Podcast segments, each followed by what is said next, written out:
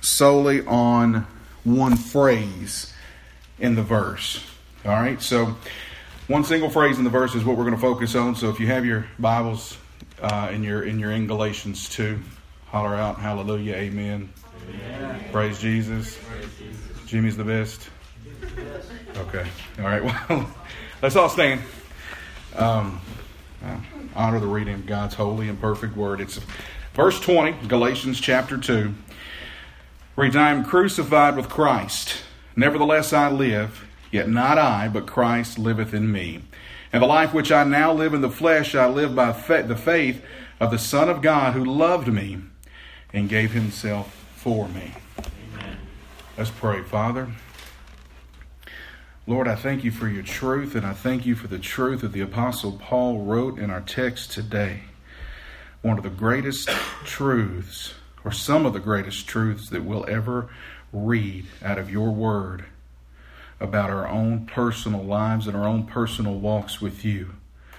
So, God, I thank you for it today. I thank you for what you've done for us. And Lord, I pray today that we can see your work at, or see your hand at work.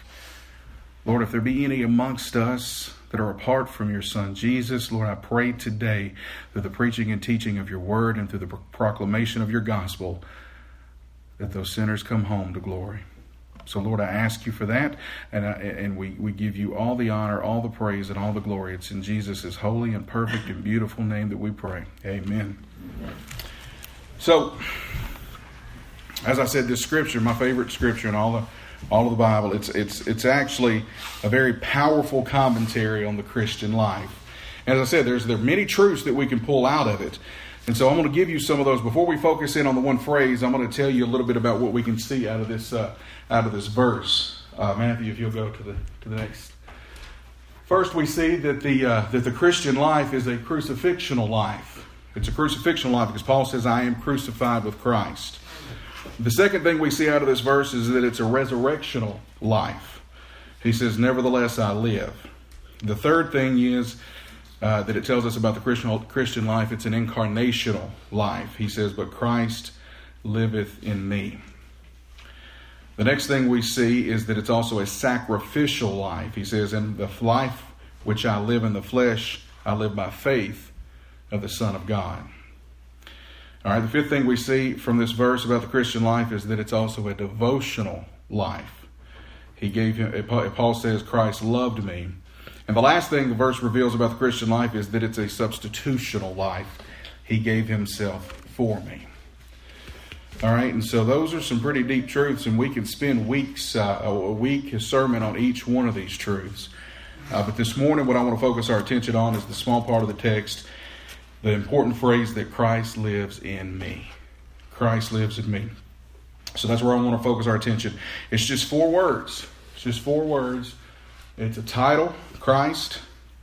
It's a title, it's a verb, lives, a preposition, in, and a personal pronoun, me. So, four little words, one of the most important truths you're ever going to learn about the Christian life. In that phrase, what we see is the person of all majesty on one end and the person of all misery, me, on the other end. And right smack dab in the middle is the proposition of all mercy the person of all majesty actually lives in me. Amen? Amen. So, this is kind of going to be interactive this morning. So, I want you to see in my hand, this is a glove, right? Would you agree? This is a glove. It's an old work glove. It's dirty. It's nasty. It's, uh, it's been used. And in my other hand is a book. All right, here's a glove. Here's a book, right? Would you agree? All right, so I'm going to lay them down here on the pulpit.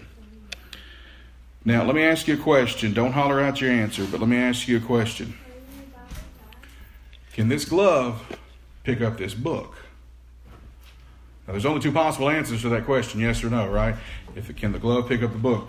So, how many of you, by show of hands, would say yes, the glove can pick up the book? Anybody? Anybody say the glove can pick the book up? No? All right, so raise your hand if you don't think the book, glove can pick the book up. All right, so you don't think. Well, if you whoever I mean I saw one person raise their hand on yes, um, and the rest of you pretty well raised your hand on no. It's a trick question. You're both right. The glove can pick the book up. Now we know the glove is just going to lay there and not pick the book up, right? But if there's a if there's one adjustment that's made, the glove can pick up the book, right? So it was a trick question. Both of you would have been right, but uh, there's really some good lessons we can learn out of that. All right, there's some really good lessons we can learn about the possibilities in this relationship between the glove and the book. So let me rephrase the question What can I do to make the glove pick the book up? Are you sure about that? Are you sure about that? What can I do to make the glove pick the book up? Well, use your hand. Okay. All right. Well, y'all hang with me because we're going. This is going. We're going to explore the possibilities. All right. So let's look at it. The first thing that I could do, the first possibility that we have to make the glove pick the book up is I could just tell it to do so. I could tell the glove to pick the book up. Now you're probably going to think I'm crazy. You probably already do, but let's let's try it. All right.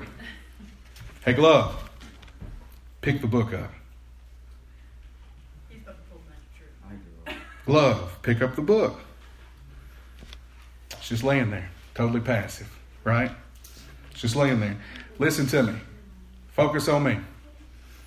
You can no more live a victorious life in Christ by merely being told any more than that glove can pick that book up by me telling it. Understand? But most of our Christian communication most of our Christian lives and our walks is designed to tell people to live the full and powerful, victorious life in Christ. We tell them, and most of them never do it a day in their lives. The typical Christian life we see today is, is not, and, and, and two years or three years, three or four years ago in this church, uh, some of you were here, but Brother Herb Hodges said this very exact thing, and it stuck with me, and I know it stuck with Buffy. But the typical Christian life we see today is not at all similar to the Christian life that produced the book of Acts. And that's sad. That's a sad testimony. The usual Christian life today is more Corinthian or carnal than it is Ephesian or spiritual. Does that make any sense to you? So many Christians go through all the activities and the motions of the Christian life, and they still don't live a powerful or victorious life in Christ. And that's because we can't do it just by being told to do it. You following? So, so what's the problem? What's the problem? What's the problem with the glove and the book? Why can't the glove pick up the book? Well, maybe if I explain to it how to pick up the book, it could pick the book up. Wonder if that would help. Let me, okay, let me try it. Hey, glove, listen. Listen. Turn your hand, go turn palm down, and take your thumb and your forefinger and press them together against the book and, and pick it up. Still laying there. Still laying there. Why is it still laying there? It doesn't have ears.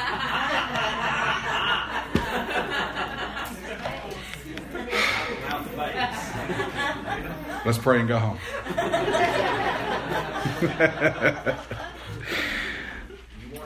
I did. I did. I need to start preaching and stop teaching. All right, listen, listen, listen to me. The reason the books, uh, the glove's not picking the book up, is we can no more live a victorious life in Christ simply by having an explanation of how to do it. Any more than that glove can pick the book up by me explaining it to it. Does that make sense? But so much of our communication in our Christian walks is designed to explain or teach to believers how to live a life of total and powerful victory in Christ, and most of them never do it a day in their lives. It's really, it really is. It's a, it's amazing to watch how many people come to church on a regular basis, regular attendance to the services of, of church. This is churches just like this one, gospel preaching and gospel teaching churches. They come, they sit, and they never live a victorious life in Christ a day in their lives. Never. I heard a preacher call them hypodermic saints. That's what they're called, hypodermic saints. So what they do is they are Christians that come and use the church services to get a shot of spiritual uh, survival. They get a shot of spiritual survival, but they have no procedure to implement the Christian life for them. So they come and get a shot of Christianity, and then they go live the rest of their life and come back in next week and get another shot of it. But and and look, a lot of these people have a great respect for for, for the gospel. A lot of them do that, and for the level of spiritual life they see in other people. But they will never be victorious themselves unless someone walks with them or walks them through the spiritual mechanics of how to live the Christian life. And that's the only way they'll be able to independently live victoriously in their own walk with Christ. Amen? So, an explanation to how to live the, eh, like I just gave an explanation to the glove, an explanation of how to live the Christian life to believers, especially new believers, is crucial. But a person can't live that life just by receiving an explanation alone. They can't do it. So, what's the problem? What's the problem? Back to the glove. Why can't the glove pick up the book? Maybe it didn't hear me. Maybe the glove didn't hear me. It ain't got no ears. Well, let's test that. Let's see if the glove uh, if the glove heard me. I mean, how can how can the glove obey the instructions if if and how can we obey instructions if if if we're not serious about obeying them, right?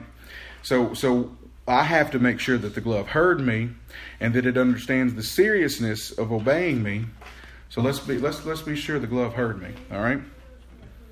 Hey glove, pick up the book. Pick it up. Yeah.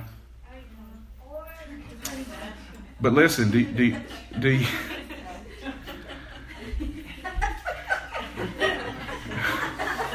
What are y'all laughing at now? I'm losing. I, well, listen, listen. I'm screaming at a glove, right? I'm screaming. Do you know preachers like that today? Do you know churches like that today? See, no matter how loud I get up here, no matter how excited I am, the glove's still just laying there. Still just laying there. Listen to me. You can no more live that victorious life in Christ by being shouted into it than that glove can pick the book up by me shouting at it. And I don't want you to misunderstand me. If there's anybody with any reason to shout, it's the born again believer. The born again believer has every reason in the world to, sh- to shout. They personally know Christ, and they should be shouting to others, sharing Him with others. But our communication of Christ should never depend upon the excitement by which we share Him. Does that make sense? Y'all follow me? So it, it, should never depend on our volume. It should never depend on our excitement or any type of manipulation of the atmosphere. These things can contribute to an emotional spirit in the audience, and human emotions, listen to me, human emotions can override human logic. And it winds up leaving people without the miracle of salvation and without the personal presence and power of the Savior in their lives. emotions can be manipulated. So, nothing less than, than the miracle of Christ's incoming presence will ever be able to enable a person to live a victorious life in Christ. You can't do it by being shouted into it. Amen? So, what's wrong? Love's still sitting there. Well, it's not being obedient right? The glove still has not been obedient to anything that I've told it. I've told it, I've explained to it, I've yelled at it. Maybe it just needs some discipline. Maybe the glove needs discipline. So just look at it. It's laying on the pulpit, and it kind of conforms to the shape of what I lay it on, right? If I drape it over the microphone over here, it's going to conform to the shape of the microphone. If I lay it on the floor, it'll become as flat as the floor, right? In fact, this glove here will, lay, will, will, will conform to the shape of anything that I lay it on. Because the reason is, is there's not enough force of anything inside the glove to resist the shape of its outside environment. Does that make sense? Not enough force inside the glove to re- resist anything on the outside. How many Christians you know like that? How many believers you know like that? Most Christians live their lives being shaped by the pressure of the world. And, and that's because they have no power inside. So they'll take the shape of any environment that you put them in because there's not enough force of the presence of Christ within them to resist the pressure of the environment of the outside world. That makes sense? So if I if I if I discipline this glove, if I give it a beating, if I beat it against the pulpit, you think it's going to pick up the glove or the book? No. So if I lay it there and tell it to pick up the, the glove or pick up the book after I just disciplined it, you see, it still just lies there. So you can no more live the victorious life in Christ by, be, by being beaten into it any more than that glove's going to pick that book up by being beaten into it. But it's amazing to see how many Christians come to church expecting a whipping every week, expecting to get their toes stepped on every week. A lot of times after a, a pretty severe sermon, they'll come up to the pastor and say, Boy, Pastor, you sure stepped on my toes today. And I thank you for it because you never, you, you never do me any good unless you step on my toes. Listen, that's an immature response to hearing the truth of the Word of God. That's guilt. That's what it's called. It's called guilt. No one ever lives a victorious life in Christ out of guilt. It can only be lived out of grace. You can only live the victorious life in Christ out of grace and not guilt. So, why do so many Christians expect or even demand discipline in order to, to salve their conscience. Why? And what's even more crazy is seeing how many Christians whip themselves in order to compensate for, for sin, uh, thinking they're going to cause some greater devotion to Christ in their lives if they whip themselves. Listen, God knows when, how, and to what degree to whip His children.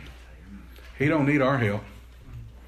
And when it's time to go behind the woodshed, He'll take us and He'll whip us. All the self beating in the world is never going to give you any victory.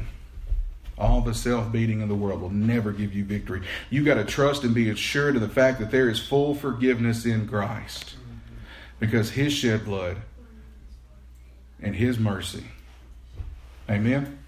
1 John 1 9 says, If we confess, which means agree with God about it, if we confess our sins, He's faithful and just to forgive our sins and to cleanse us, which means to wash us from all unrighteousness, which is everything that's not right from His point of view.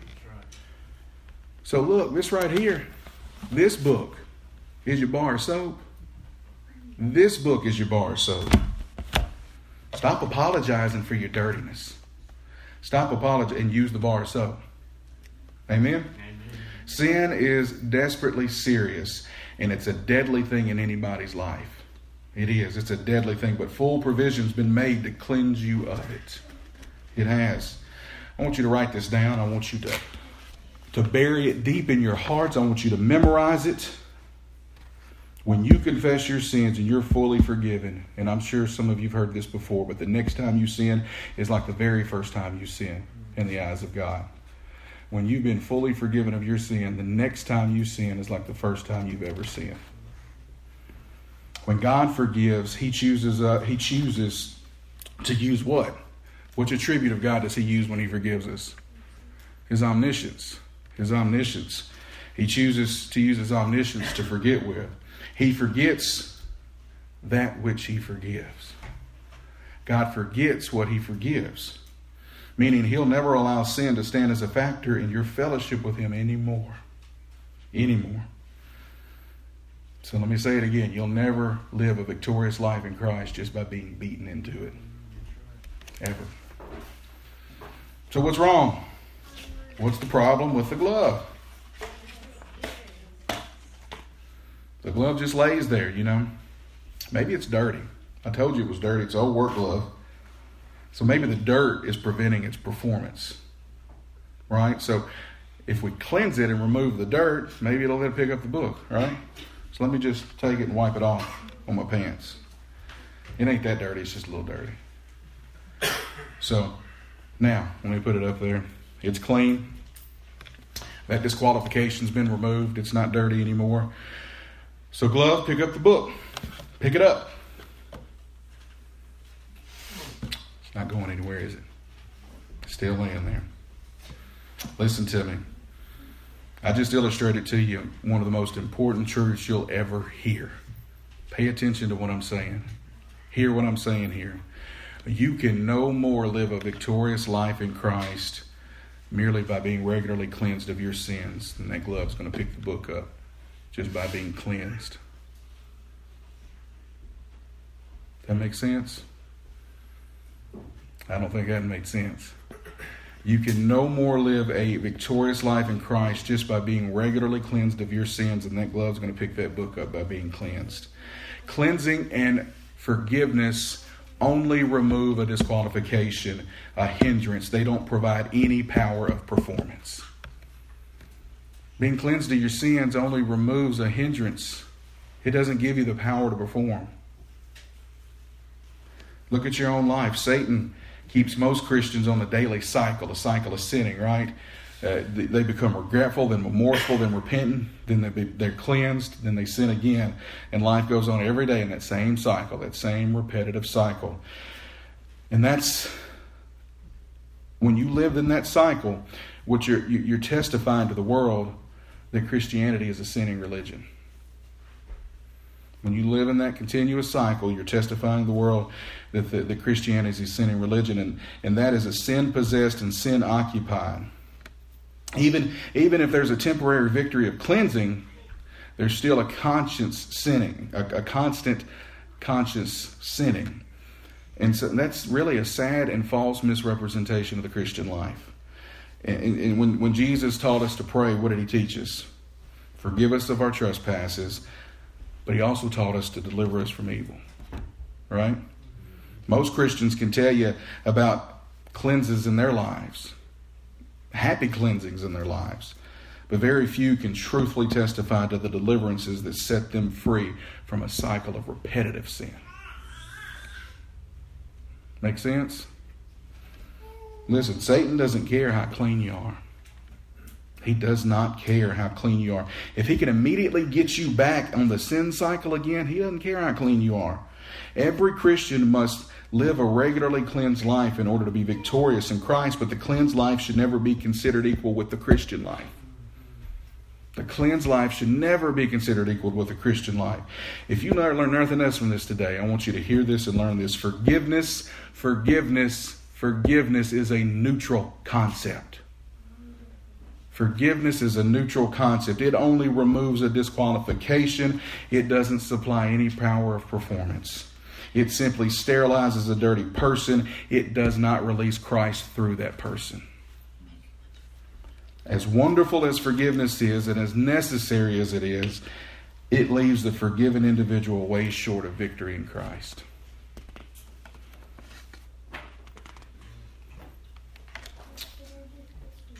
That makes sense? Y'all following? Hmm?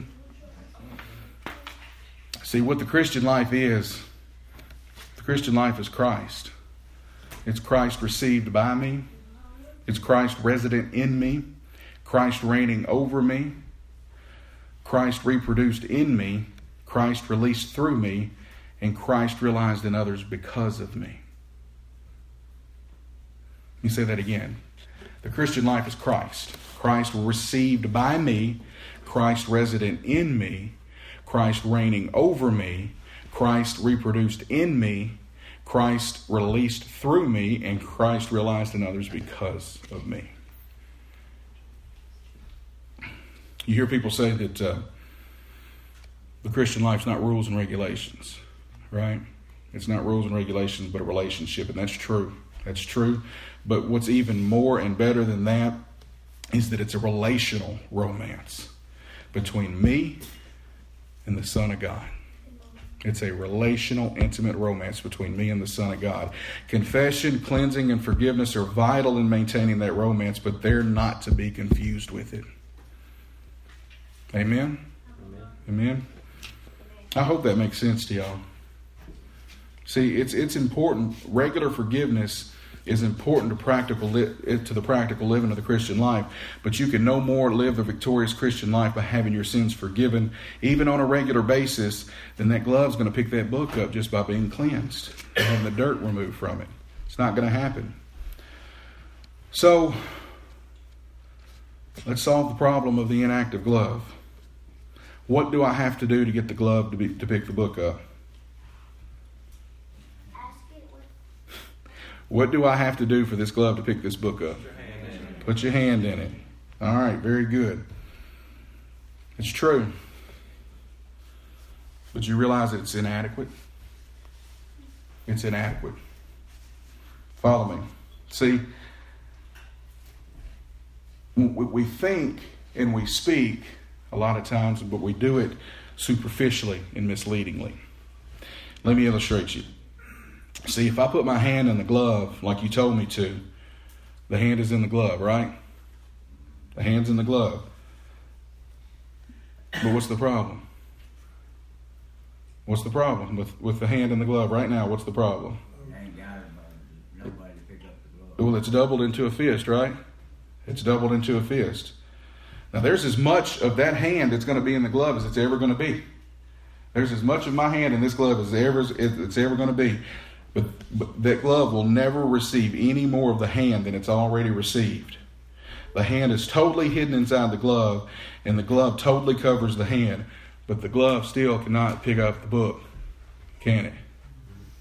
It can't. You can no more live a victorious life in Christ merely by having Christ in you than that glove is going to pick that book up merely by having its hand, my hand, doubled up in it. Now, don't misunderstand this point. Jesus did not save you, and I've said this before. Buffy said it, and you've heard it from other people. Jesus did not save you to get you out, out of earth and into heaven when you die. He saved you to get to so he could get out of heaven and into earth now through you. Right? In order to be saved, a person must trust and receive Jesus. No sinner is saved without receiving Jesus. Ever. No sinner is ever saved without receiving Jesus. A Christian is a person who has received Jesus Christ, right? And he's a person in whom Christ lives. Christ, a Christ not in you, a Christ not in you is a Christ not yours. And a Christ not in me is a Christ not mine. And a Christ in us is a Christ not ours. Every Christian, every real, repentant, born again believer has received Christ. But when Christ comes into a person's life, how does he come in? He comes in as a baby. When Christ comes into a person's life, he comes in as a baby. When the person enters into Christ, he does so as a baby. He is a baby in Christ, and it's as if Christ is a baby in him, and each must grow in each other. So the picture of the glove with the full fisted hand in it is the picture of what happens when a person is saved. The moment a person receives Christ, there's, there's, there's as much Christ in him that's ever going to be in that person. There's as much Christ in a person when he's saved than there will ever be. He cannot possibly at any future time receive more of Christ than he's received at the moment of salvation. No matter what degree of his growth, what degree of maturity that, that happens in his life, he will never receive more Christ. Jesus lives in him. Turn to Galatians chapter 4. Just a couple of pages over. Galatians chapter 4, verse 19. Verse 19, Paul wrote to the same Galatians, he says, My little children, he had led them to Christ. He had led these people to Christ, so he's their spiritual father.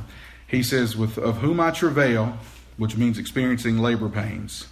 My little children, of whom I travail in birth again until Christ be formed in you. So years before, Paul had won several people to Christ on, on this missionary journey, uh, which took him through Galatia. But in the years between their conversion and this letter that he's written to them, something happened and, and their growth was stalled in Christ. So he's playing the role of a spiritual parent when he writes this letter.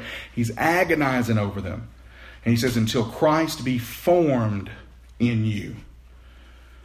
So it, it's it's wonderful to be converted to Christ. It is. It's wonderful to be justified of our sin and be born of the Spirit of God and be saved forever. But the new birth, the new birth is only the beginning. It's only the beginning of the Christian life, just as just as the biological birth of a baby is only the beginning of their of their human life. That makes sense? After the birth, the Christian must steadily grow in Christ, and Christ must be steadily formed in his life. And here's the idea the Christ who is being reproduced within a Christian is also the Christ that's being released through the Christian and realized by others around him. So the Christianity you, the Christianity you display to the world is a direct result of the formation of Christ that's taken place in your life. Grab a hold of that one. The Christianity you, Christianity you display to the world is a direct result of your maturity in Christ. The Christians often, in the Bible, is often um, identified as a vessel. A vessel. What's a vessel? Hmm. That's right. It's, it's a hollow object. Yeah, it's a hollow object that, that is intended to contain someone or something, right? The best thing a vessel can offer its owner is what? Its own emptiness. The best thing a vessel can offer its owner is its own emptiness. The best thing you can offer Jesus is your emptiness.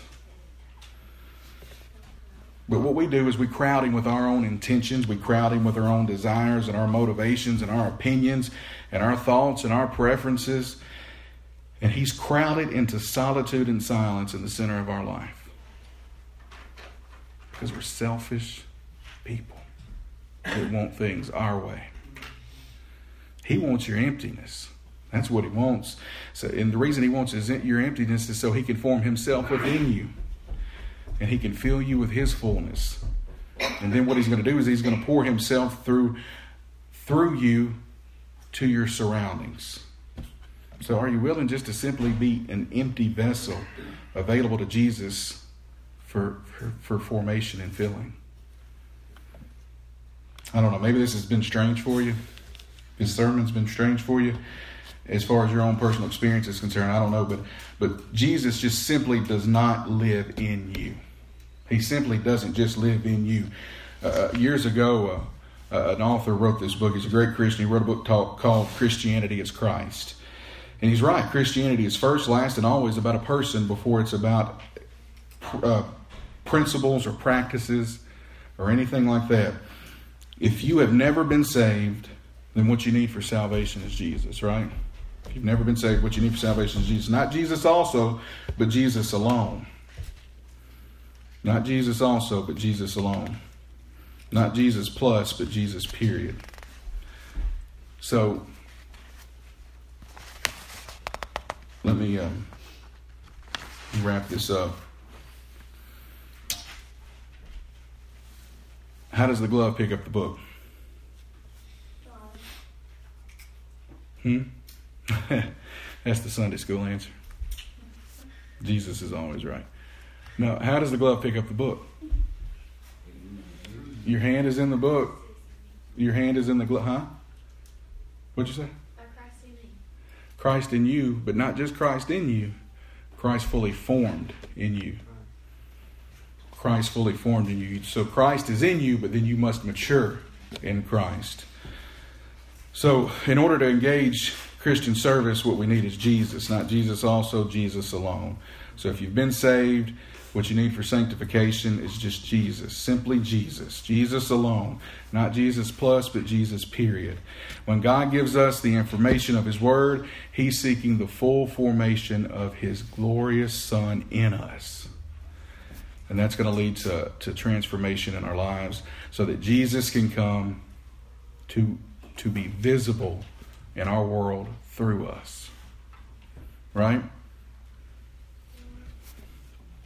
And, the reason I know that is because this glove with a fully formed hand in it can now pick up that book.